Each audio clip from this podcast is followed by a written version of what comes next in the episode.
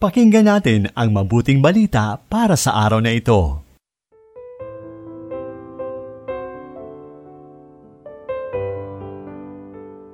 Mapayapang araw ng Merkules Kapanalig. Kamusta po kayo? Kamusta ang pagsunod mo sa mga health protocols ngayong panahon ng pandemya?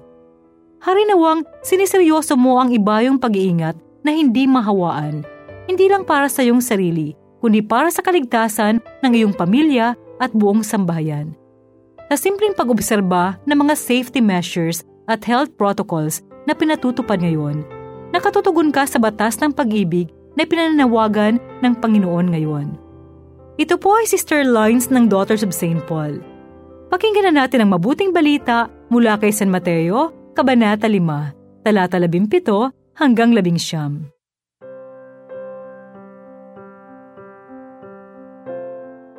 Sinabi ni Jesus sa kanyang mga alagad, Huwag ninyong akalain na naparito ako para pawalang bisa ang batas at mga propeta. Naparito ako hindi para magpawalang bisa, kundi upang magbigay karapatan. At talagang sinasabi ko sa inyo, habang hindi nagbabago ang langit at lupa, hindi mababago ni isang kudlit o kuwit ng batas. Lahat ay matutupad. Kung may lumabag sa pinakamaliit na ipinag-uutos ng batas, at magturo ng ganoon sa mga tao. Ituturing din siyang pinakamaliit sa kaharian ng langit. Ngunit kung may magsasagawa at magtuturo ng mga ito sa mga tao, magiging dakila siya sa kaharian ng langit. Mula sa panulat ni Sister Maria Janice Goles ng Pious Disciples of the Divine Master o PDDM ang paginilay sa Ebanghelyo. Malinaw ba sa iyo kung bakit ka sumusunod sa mga safety protocols ngayong panahon ng pandemya? For safety nga lang ba o meron pang mas malalim na dahilan?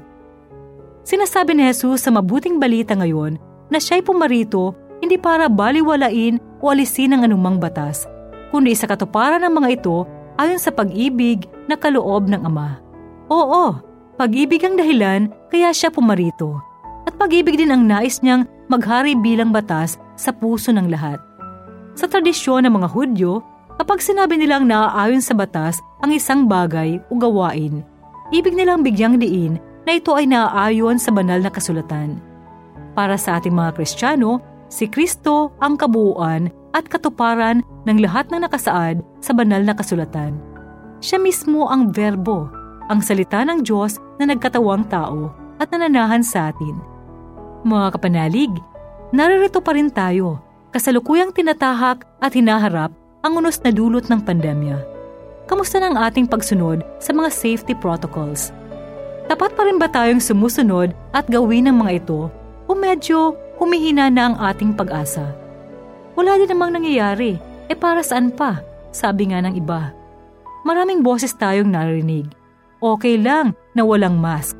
Ah, party pa rin kahit saan as long as di alam ng kinauukulan.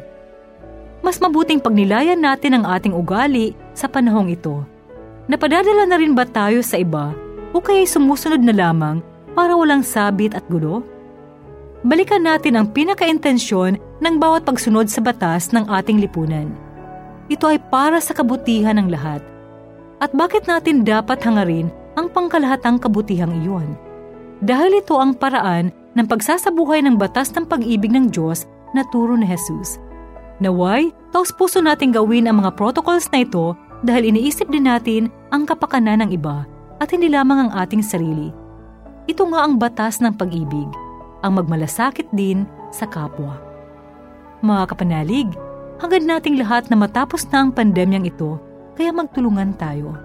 Sa pamamagitan ng ating pakikisa sa pagsunod ng mga protocols, naway maging instrumento tayo para paalalahanan ang bawat isa.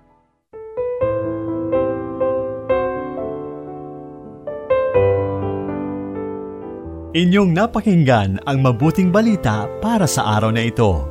Hatid sa inyo ng Pauline's Radio.